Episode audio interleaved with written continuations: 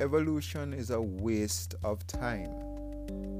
That task not on God's mind or job description. To transform flesh, He doesn't need eons. In Christ, God caused a mind revolution, reversing the devolution caused by Adam and Eve's crime. Evolution, a waste of time, chosen by fallen man who wants to remain so. God in earth, a man in his image so. A snake made that man stub his toe to fall. Humans were invented tall.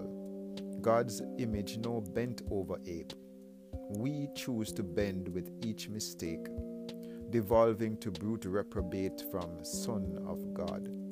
Stuck in a time warp, living mistakes absent or mission of love.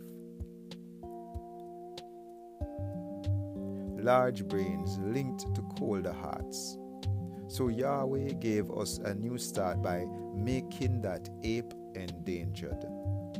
He gave us an erect Savior to address our bent over behavior that proves Darwin right. This species hates the light. Definitely not the one God made, yet still the one He loves. So, who knows where it's from?